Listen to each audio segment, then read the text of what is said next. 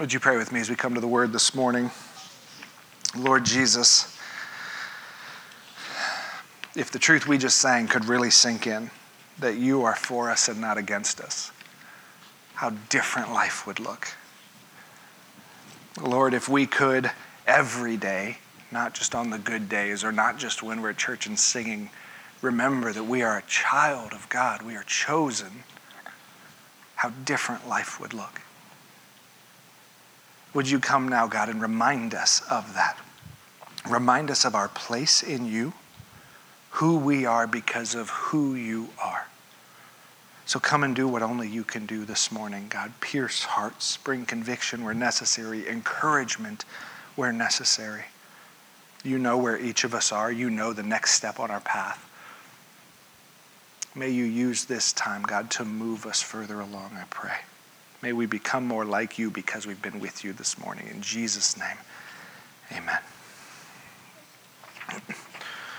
So, continuing on in the book of Mark, we are finally out of Mark chapter 12. It was like five weeks that we were in Mark chapter 12. But here's the thing we're out of Mark chapters 12. In Jesus' life, like in the week that he was living, we're still in Tuesday. Okay, Tuesday was a big day on what's often called the Passion Week uh, Jesus' final week of ministry leading up to the cross.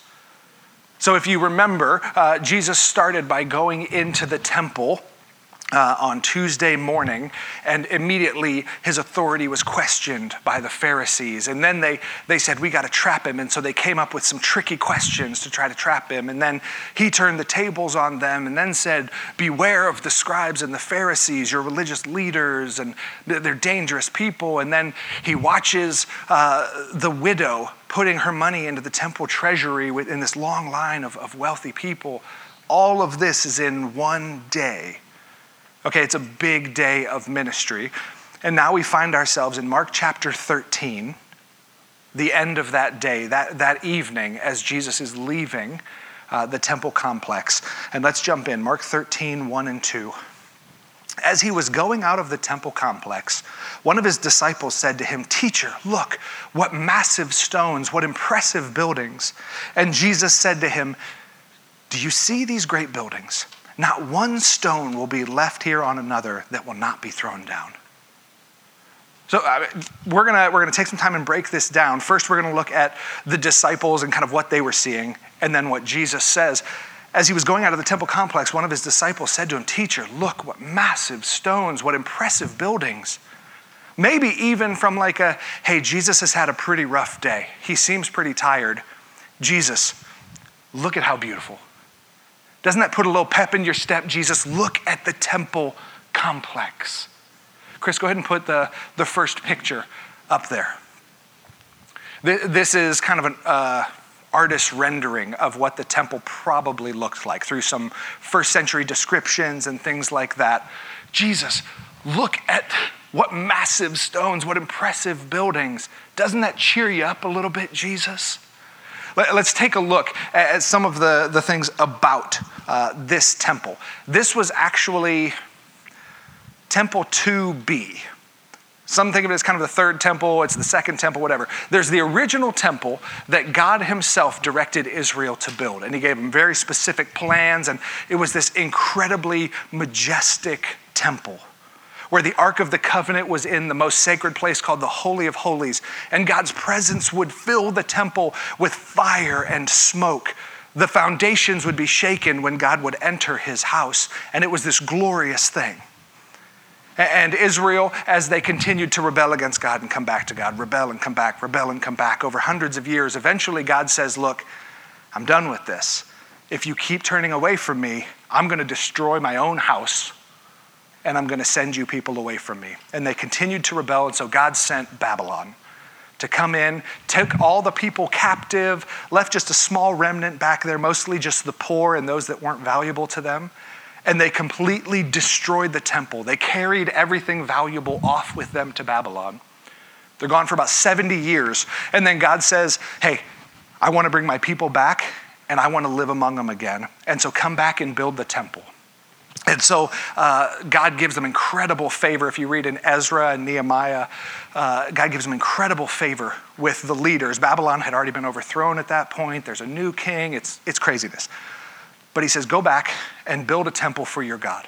So the people come back and they build this temple that there's this weird scene where everyone basically younger than 70 sees the foundation for the temple being built and they just start cheering and praising. This is incredible. Look at what we've been able to do.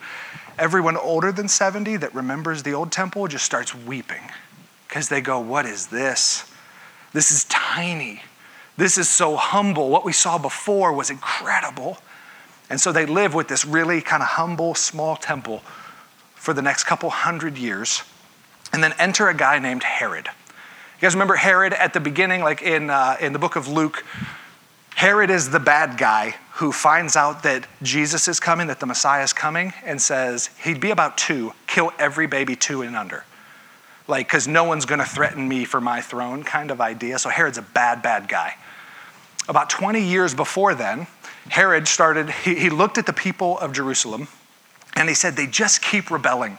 They just keep trying to throw off Greece and then Rome, and like they, they're never happy how could I kind of placate the people? How could I, how could I make them happy and maybe subdue them a little bit? They seem to care a lot about this temple place. And so Herod says, What if I build them a temple bigger than anything they've seen before? Maybe that'll make them happy and kind of keep them under my thumb a little bit. So Herod starts this temple expansion program, taking their humble, meager little temple and turning it into something like this. It took about 80 years for his temple to be completed. He started in 19 BC, so about 20 years before Jesus was born, and didn't finish until about 30 years after Jesus died. So th- this is a massive, massive thing. When, when the disciples pointed out to Jesus, again, not just because, like, hey, Jesus, what a cool building. Jesus, no one has ever seen anything like this before. It was one of the seven wonders of the ancient world. People would come from all over the known world to see the temple in Jerusalem. And his disciples go, What massive stones, what incredible buildings. a couple things about the temple to kind of give you an idea. Chris, if you go to the next picture for me. These doors right here, we've just kind of zoomed in onto the main temple complex. To give you a sense of scale, these doors right here, 50 feet tall by 25 feet wide. So we're talking somewhere in the ballpark of about like a 15 story building. Look at how wide, look at how, how deep this thing would be. When they said what massive stones and impressive buildings, they weren't kidding. The, the outside of the temple, according to Josephus, a first century historian who actually set eyes on the temple and wrote a record about it, he said the outside was covered in gold. I'm just going to read some of what he said plates of gold that were so brilliant that when the sun shone on it, the building was blinding. Where there wasn't gold, there was blocks of marble of such pure white that from a distance, strangers thought there was snow on the temple. When the disciples said, What massive stones, they weren't kidding. Some of these massive stones still exist today uh, in, in basically just a retaining wall that the temple, the whole complex would have been built on top of. And the size of some of these stones 50 feet wide, 25 feet high, 15 feet thick. So much so that modern construction cranes couldn't lift them. Like it, how they even got them into place, it's amazing what you can do with an army of slave labor. What massive stones, Jesus. Isn't this the most impressive thing you've ever seen, Jesus? This temple, the whole complex of it, was the heart of Jerusalem. It was the pride of Israel. They would swear by it, their life kind of all revolved around it. And his disciples were pointing out look at how grand. Look at what we have. Look at who we are. And Jesus' response to them Do you see these great buildings? Not one stone will be left on another that won't be thrown down. Chris, go back to that first picture for me. The, there, that one, thank you. Again, to get a sense of scale, what Jesus is saying would be crazy to them not one stone will be left on another. The size of this whole courtyard, this whole wall here, about 500 yards by 400 yards. Let's put that into some scale. Five football fields long, 10 football fields deep. You could fit 50 football fields inside the temple walls. Okay? This is massive on a scale that most of us are really going to have a hard time imagining, probably haven't seen anything this size. And Jesus says, Yeah, as big as this is, as impressive as this is, not one of those stones will even stand on top of each other by the time we're done. And they're going, Jesus, we don't even know how some of those stones got on top of each other. They're so huge. What do you mean this will be completely leveled? What, what, what does that even mean, Jesus? The, the temple, again, took about 84 years to complete. Seven years after it was completed, it was utterly destroyed. Much as Jesus said, not one stone was left on top of another. There are some that point to this prophecy of Jesus, pointing at the temple and saying it'll be utterly destroyed. And they say that's the reason that there's no way the Bible was written like it says it was. It had to have been written hundreds of years later by somebody who already knew what was coming because even uh, non Christian historians go, if this is an eyewitness account, and Jesus literally said, this is going to be destroyed in the manner that it will be, it's miraculous.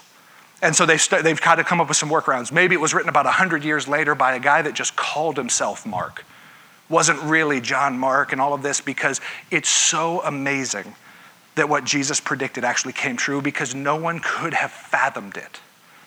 This was the strongest building in the region. In fact, when Rome came to actually sack Jerusalem, this is where everyone went to hide. And it was so difficult for Rome to actually break into that once they finished killing everyone they could find, they were still so mad at the amount of effort they had to put in that they said, let's destroy it.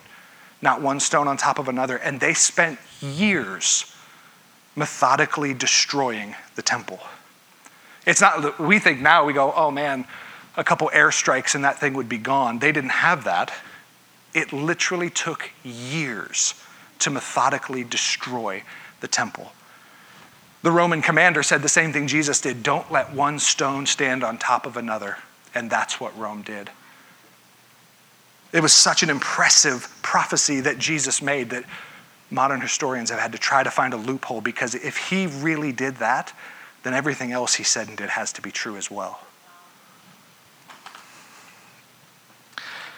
The problem was the, Israel, the Israelites had fallen more in love with the temple than with the God who supposedly lived inside of it.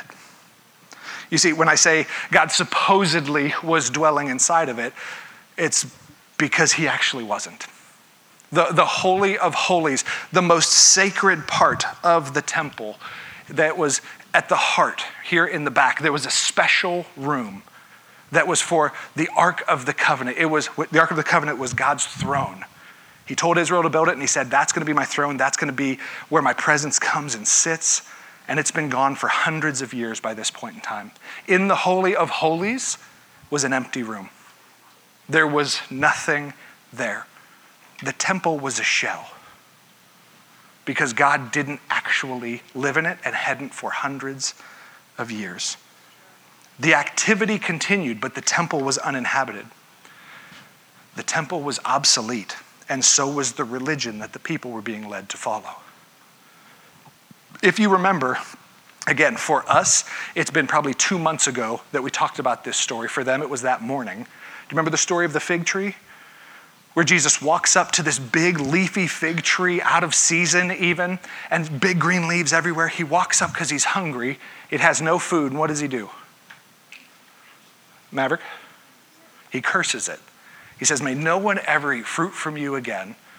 And the next morning, Tuesday morning, as the disciples are walking with Jesus into the temple courts, they go, Whoa, Jesus, look, that fig tree you cursed, it died, just like you said it would.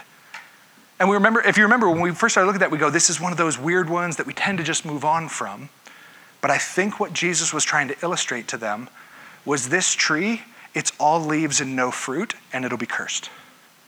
This tree, it's boasting, I have life, but there's actually nothing there to sustain people and Jesus cursed it, and it died. And then he immediately walked in from, from cursing the tree, he walked in and cleansed the temple, chased people out with whips and this whole thing, saying, The fig tree is an illustration. The temple is the same thing, it's all leaves. It boasts life. It boasts closeness with God. It boasts holiness, but there's actually no fruit. Instead, Jesus started to accuse the people that were leading it and calling them uh, a den of vipers and whitewashed tombs. And if you read in Matthew 23, it's a much fuller account uh, of Jesus accusing those in leadership of lying to the people, of leading the people astray, of, of, of using the people. And he says this whole temple thing is obsolete. It's all leaves and no fruit. And just like the fig tree was cursed and died, this temple will also be utterly destroyed because it's not serving the purpose that God commanded it be created for. They had fallen more in love with this temple than with God. They would swear by the temple and by the offerings given to the temple and not by God. Not that swearing by God is necessarily this good thing we should all do. We're actually warned against it. But God used that. Jesus would call them on it and go, even in your misguided swearing, it shows your heart is more attached to that temple than it is to your God. The temple looks good and has no fruit. It will be destroyed, just like the fig tree. Same day. The disciples would have connected some dots here. Again, for us, that happened all the way back in Mark chapter 11. That's so many things have happened since then. For them, that was about 10 hours earlier. What was up with the fig tree? The temple will be destroyed. Oh, they're the same. So, so Jesus kind of, in warning them against the temple, says, don't get, don't get drawn in. As beautiful as it is, there's death inside. Much like its leaders, it's a whitewashed tomb. It looks great on the outside, but has death inside, and it will be destroyed. There's a passage that happens next that we're going to skip this week and come back to next week because uh, it kind of follows more with what happens next. So we're, we're going to skip ahead uh, to Mark chapter 13, verse 9. We'll come back to the uh, 3 through 8 next week. But Jesus warns them the temple will be destroyed. And then he says this to them But you be on your guard. They will hand you over to Sanhedrins, and you will be flogged in the synagogues. You will stand before governors and kings because of me as a witness to them. And the good news must first be proclaimed to all nations.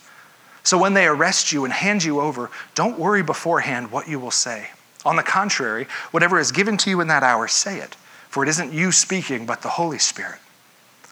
Then brothers will betray brothers to death, and a father his children, or his child, excuse me. Children will rise up against parents and put them to death, and you will be hated by everyone because of my name. But the one who endures to the end will be delivered. The, the part that we didn't take time to read today, again, we'll look at it next week, but essentially the disciples come up and go, This whole destruction of the temple thing, Jesus, how, how are we going to know when that's going to happen? And Jesus gives them a list of things. Uh, people are going to come saying that they're the Messiah, and wars and rumors of wars, and earthquakes and famines. He gives them all these things, but he says, Don't be deceived by those. That, that's a red herring. Don't fall for that. He says, Instead, be on your guard. And then he tells them they're going to be handed over to the Sanhedrins, the local governments. They're going to be flogged in the synagogues. That'd be like being called up here in front of a local church and being flogged with whips, with sticks. You'll be handed to governors and kings. Father will betray son. Brother will betray brother to death. Children rising up against parents. He goes, But you be on your guard because suffering is coming. You be on your guard because hard times are coming. This seems like kind of a jarring pivot from Jesus. Think about this. This came from his disciples going, Jesus, look at this building. Isn't it incredible? And Jesus says, Oh, by the way, be on your guard because you're going to be handed over to local officials to be flogged.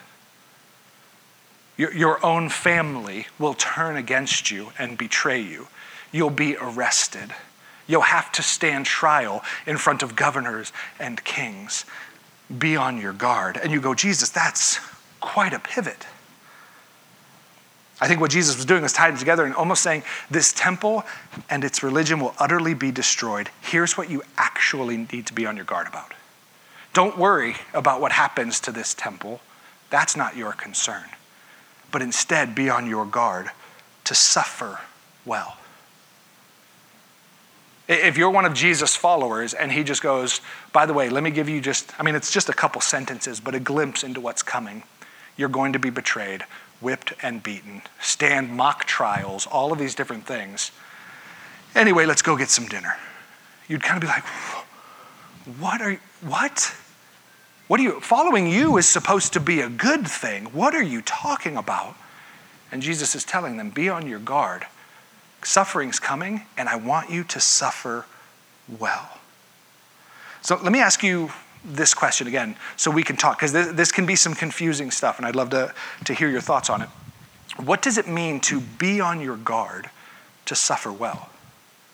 What is Jesus actually telling them in this passage, other than, hey, here's some things that are coming? Yeah, good to know Jesus. What does it mean to be on your guard because of the suffering that's coming? Maverick? okay, to know it's coming. How does knowing it's coming help you be on your guard? It's a tough one.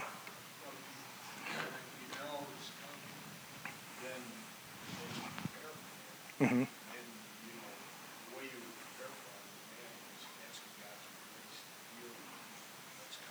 Okay. Yeah.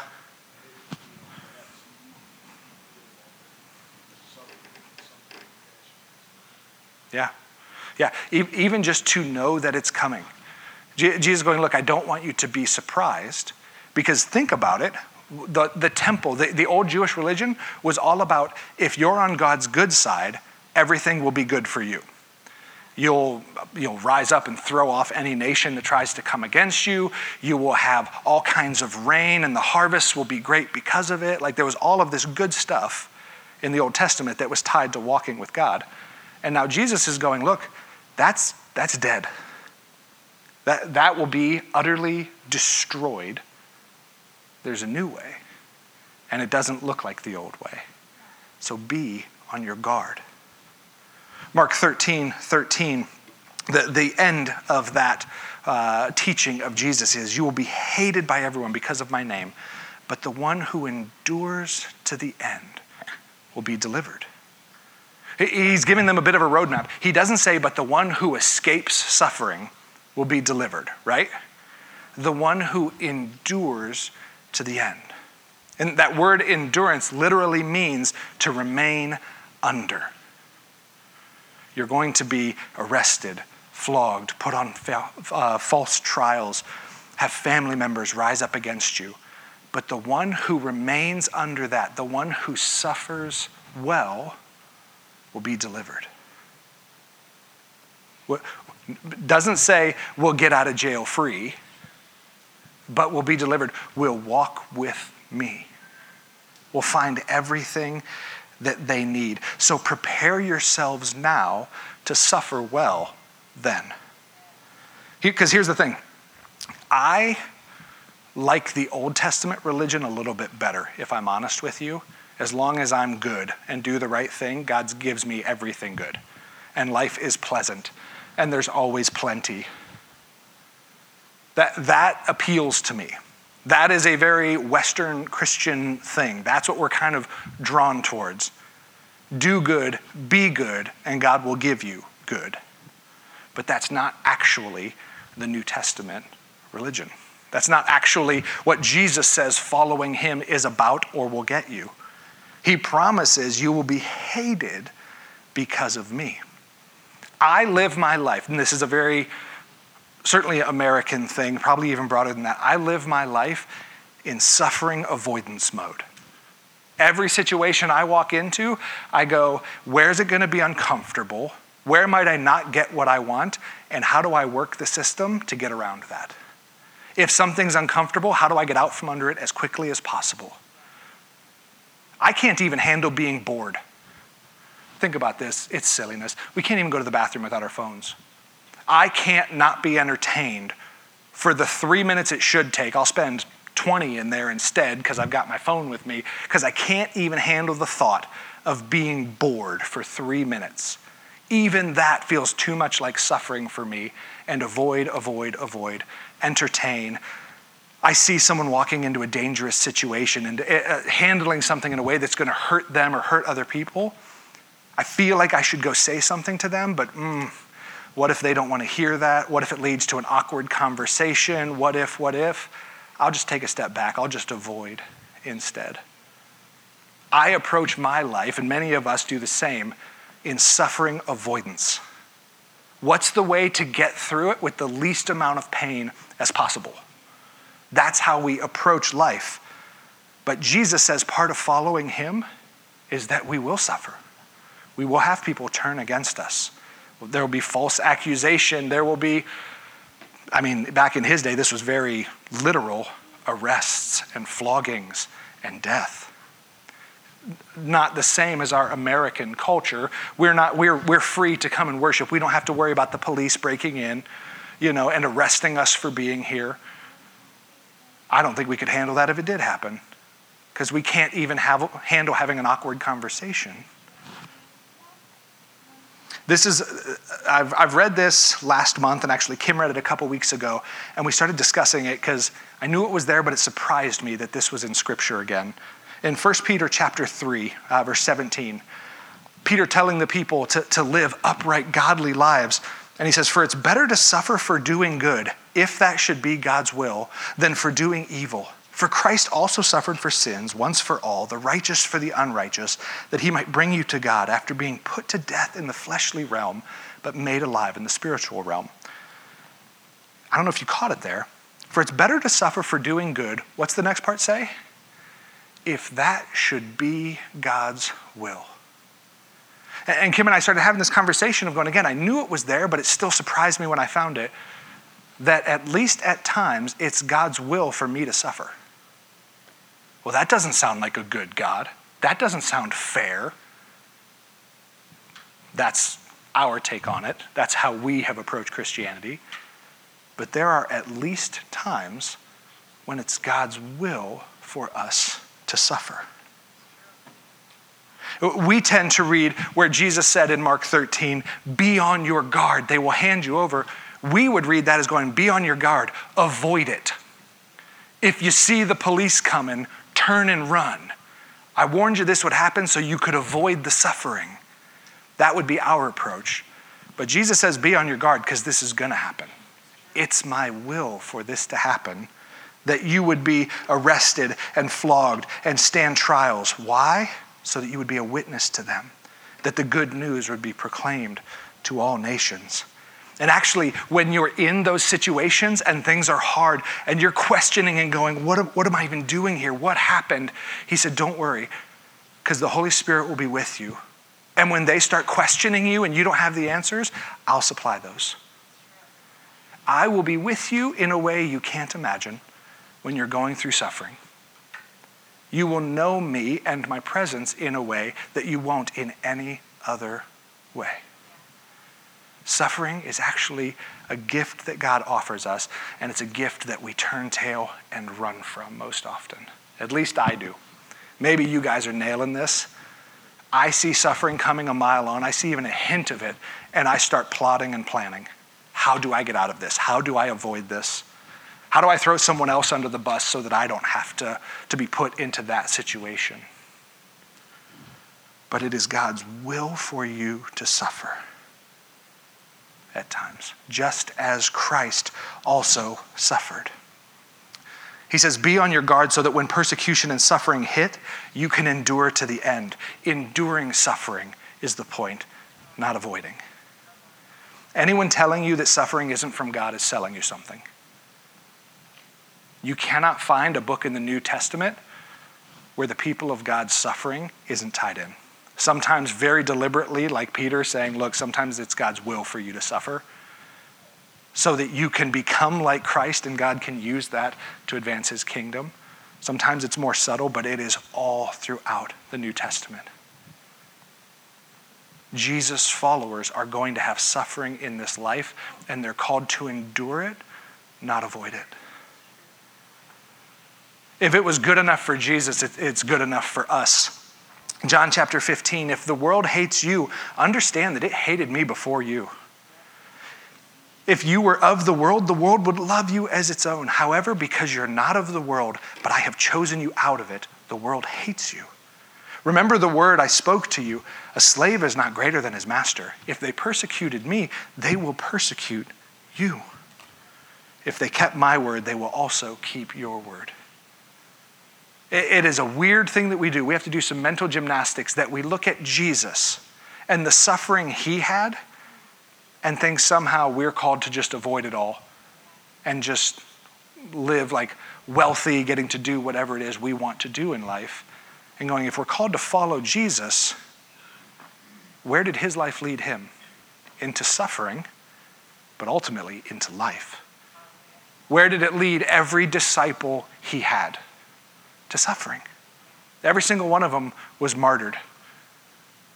John, they tried and failed. They tried to, the church history teaches they tried to boil him in oil, and he climbed out the other side. Said, What else you got? And they said, We'll just shipwreck him instead. Every single one of them suffered for following Jesus, but it seems like a foreign concept to us. That somehow we shouldn't have to suffer. If, if suffering's around, that means either God's not good or I've done something wrong. And we start looking for a way out. Instead of saying, How do I now put myself on my guard so that when suffering hits, I can endure until the end? We don't need to go seeking out suffering. Please don't hear me saying that. We don't need to find ways to have people persecute us. That is not our call. But the old religion, tying this back into Jesus' teaching of, the temple, the old religion represented by the temple was about fame, was about power, was about look at me. The new religion, represented by Jesus' very life, is about walking with Him, be it through plenty or want, joy or pain, following where He leads and enduring until He leads us out. Paul would say this in Philippians chapter 4. He says, I have learned to be content in whatever circumstances I am. I know both how to have a little and how to have a lot. In any and all circumstances, I have learned the secret of being content, whether well fed or hungry, whether in abundance or in need. I am able to do all things through him who strengthens me. Had Paul just avoided any sense of danger or cost or suffering, he would not be able to stand and boldly proclaim, Everything I have comes through his strength working in me. Most of us can't say that. For most of us, this is kind of a weird thing that we know is there, but we try to avoid. We like the having plenty, we like the well fed and the abundance. We avoid the in need, we avoid hungry.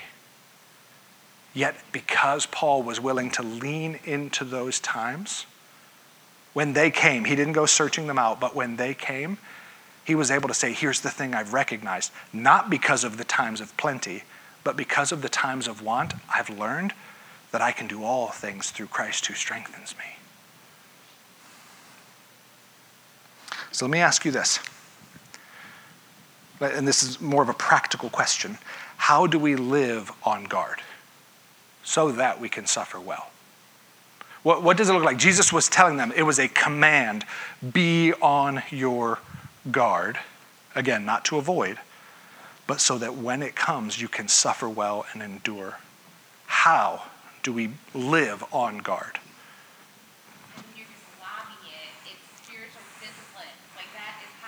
Did I mention Kim's reading a book on spiritual disciplines? If you haven't been here the last couple weeks, uh,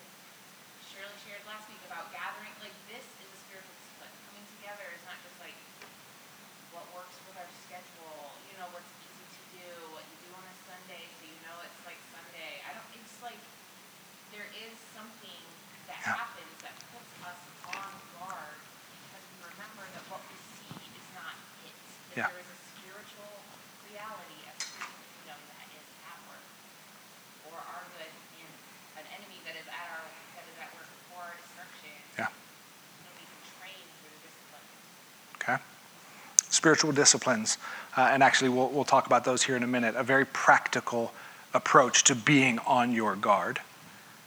What else, David?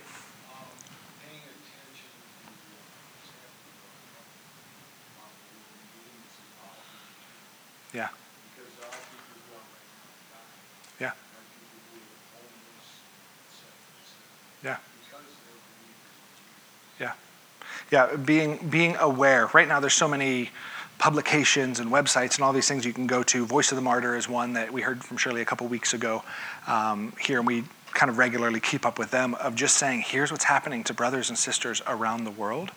And not in a way of going, wow, they must have done something wrong oh boy, if they had faith, then they wouldn't be in jail for their. And none of us, I don't think we hear those stories, and I don't think any of us naturally go there. But if we were in those situations, we would go, Jesus, what did I do wrong? Why am I in jail? But we hear the stories like we did a couple weeks ago of in China, uh, a brother uh, pastor who is in, in prison, complete isolation, fed moldy rice, all of this stuff, because he refuses to say that Jesus is anything but Lord. And we hear that and we go, God, what incredible faith this man has. Well, would I have that same faith? If I was put in that situation, would I be able to say the same thing? Would I be able to endure as that brother is? I know the right answer is yes, I should, but would I really be able to? Do, I, do we ever even stop and have those kinds of thoughts and questions? There are people that what Jesus taught in Matthew 13 is real life currently today. There are more martyrs in the world today than at any point in time in human history. More martyrs for the Christian faith.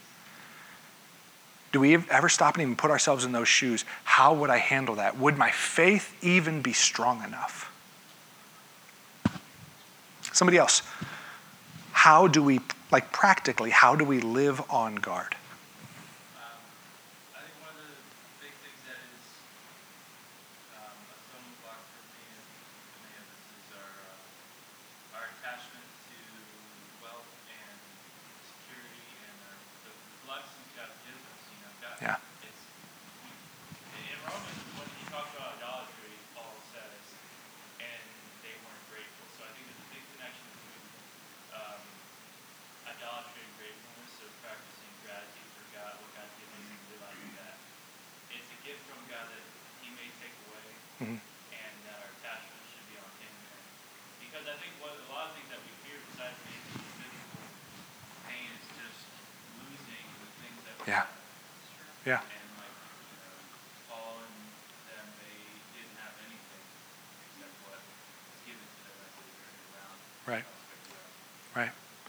And not only they didn't have anything except what was given to them, they were content because they had Christ. And you, you could hear uh, Paul's teachings, and we'll look at some other places uh, where Paul teaches here in a moment, where he goes, Look, even if I have nothing else, the, the plenty, the want, the hungry or well fed. He kind of plays these things off each other. He goes, but as long as I have him, I have everything I need. That is a foreign concept to us because we have Walmart. And the thought of going hungry for most of us is kind of insane because we're like, just put it on credit, go to Walmart, get what you need. Like they lived in very much a man, if we have any form of drought, we're all going hungry. It was, it was very tied together. For us, it's a weird concept but they learned it's not look at the gifts he's given us, look at the gift giver. Paul, Paul would very clearly go, Man, I can deal in any of these situations because my eyes are so focused on him that as long as he's with me, what can this world do to me? A couple practical things tying into everything that you guys were saying. How do we live on guard? Uh, the first one is this learn to view sufferings as an opportunity for God to transform a couple passages here that talk about this, and then I'll give you a little uh, practical. Philippians 3:10. I share this one regularly because we love the first half. We don't even quote the second half. My goal is to know him, speaking about Christ, and the power of his resurrection. We love it. And the fellowship of his sufferings, being conformed to his death. We love that first part. My goal is to know him and the power of his resurrection. How? through the fellowship of his sufferings, being conformed to him in his death. Paul wasn't avoiding sufferings. He was going, I know that in sufferings, I'm being conformed to him, and I will understand the power of his resurrection more clearly and more greatly than I ever could any other way. James chapter 1, this gets quoted all the time. Consider it great joy, my brothers, whenever you experience various trials, knowing that the testing of your faith produces endurance. But endurance must do its complete work so that you may be mature and complete, lacking nothing. The testing of your faith, testing always involves hardship, suffering. The testing of your faith builds endurance, which God use, uses to lead you towards maturity, completeness, lacking nothing. Suffering is an opportunity for transformation as we fix our eyes on Christ, but only if we endure. If we're looking for a back door, how do we get out of this as quick as possible? We will miss it. Romans chapter 8. For I consider that the sufferings of this present time are not worth comparing with the glory that is going to be revealed to us. Paul, in the book of Galatians, goes through some of the things that he suffered. He gives kind of a, a couple paragraphs of the Cliff's Notes uh, yeah, I've been beaten, I don't know how many times. I've been given uh, 40 lashes, save one. That's 39 times hit with a stick. That's happened to me five times. I've been shipwrecked a couple times. They, people are coming against me. I've been stoned, they thought, to death before. And these things that we would look at now and just, just picking one of them, and we would go, oh God, I don't know if I could even handle that. And he just lists them. Yeah, that happened five or six times. I, I lost count. And he says, For I consider that the sufferings of this present time, that whole list isn't even worth comparing with the glory that is going to be revealed. I don't even go back over those things in my mind because I know that what God is using them to work in me is of such a greater worth. What's a little suffering? And again, this seems crazy to us because we also read Paul's whole life in a couple chapters in Acts. But for him, it was years and years of just enduring. Lord, what do you have next for me?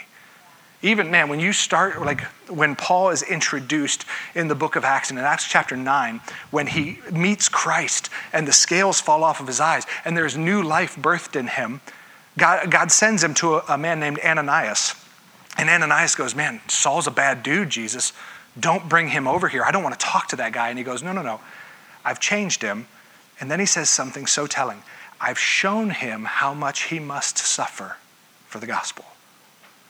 That, that was Paul's introduction, excuse me, to following Jesus. Paul, or Saul at the time, I'm giving you new life. Come follow me. But from the get go, here's the warning you're going to suffer. You're going to suffer a lot, and you're going to know me in a way that thousands of years later, people are going, yeah, but he's Paul. He's a super Christian, right? No. He just understood what it was to suffer and to endure. Is this making sense? Is this. Because again, it's a pivot from, from where Jesus has been now into this. But we have to live on guard. Learn to view suffering as an opportunity for God to transform. And the second, this is a very practical way spiritual disciplines are practiced suffering the reason most of us struggle with spiritual disciplines. Whether that's reading my Bible and praying, whether that's fasting, whether that's silence and solitude, whether that's giving and generosity or gathering to worship. There's, there's a whole list of spiritual disciplines. The reason that we struggle with them is because they all, at their core, involve suffering. And sometimes we go, well, that's not a big deal. You can't really call having to read your Bible suffering. Well, then why do we struggle with it so much?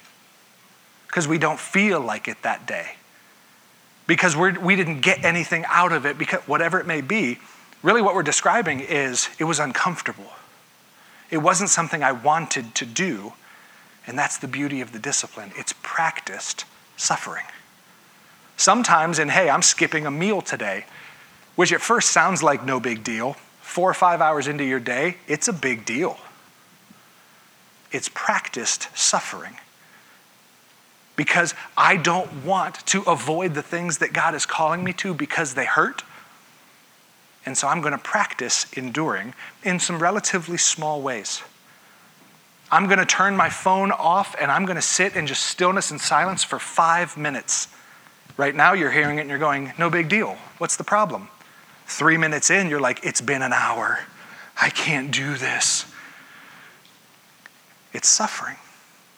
But that's the beauty of the disciplines. They help us to practice suffering in small ways, in manageable ways. None of us goes straight from just sitting here in a pew to in prison proclaiming the gospel one day to the next. We're all on the path. And this practice suffering of spiritual disciplines is a practical way to be on your guard. None of us knows where our country will be in 20 years, where the church will be in 20 years, what will be legal, what will be illegal. None of us know. We assume that what's happening today will just continue forever. We know from history that's not the case. What if one day it did become illegal to be a Christian? Would your faith sustain you? If all of a sudden now you are hated for speaking the name of Christ, which could even happen today, but maybe the, the, the scale grows. Would your faith endure? I'm just being 100% real with you. I don't know if mine would. Currently, where it's at. I look at disciplines and go, God, I need these. I need to see suffering not as a roadblock in my way, but as an opportunity to learn to trust you, even when things don't go my way. As an opportunity to be reminded that my life is not about me and my comfort but it's about you and your kingdom. We have to learn to live on guard. One of the most dangerous things, I think, for the, the Western church is that we were allowed to get comfortable. We became the majority for a while, the mainstream. And so we could just, yeah, show up if we want, don't if we don't. Who cares? It's fine. Read your Bible if you get a chance. Who cares? Because the stakes are so low we've been lulled into a false sense of security. We don't need each other.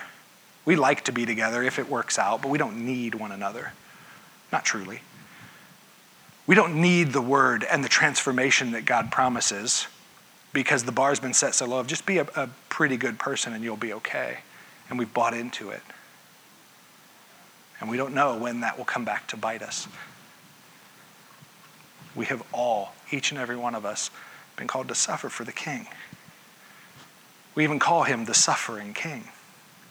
And we've been called to be like him. Disciplines are one small way to do it. Suffering will also come to you naturally just through following Jesus. And in those times, watch your reaction. Is it to pull out? Is it to find the exit as quick as possible? Or is it to remain in and go, Jesus, what is it you're trying to teach me in this? How are you trying to use this to build my faith to maturity and completion? Or do we turn tail and run and we'll miss the whole thing? So let me pray and close, and I'm ask the music team to come up. Lord Jesus, not a fun message, but it is so consistent in your word that those who follow you will have suffering, will have people that dislike us for our faith, even hate us for our faith, and maybe in some points even turn against us for our faith. We will be treated unfairly. We will be ridiculed, mocked. We should be. Because they, they hated you.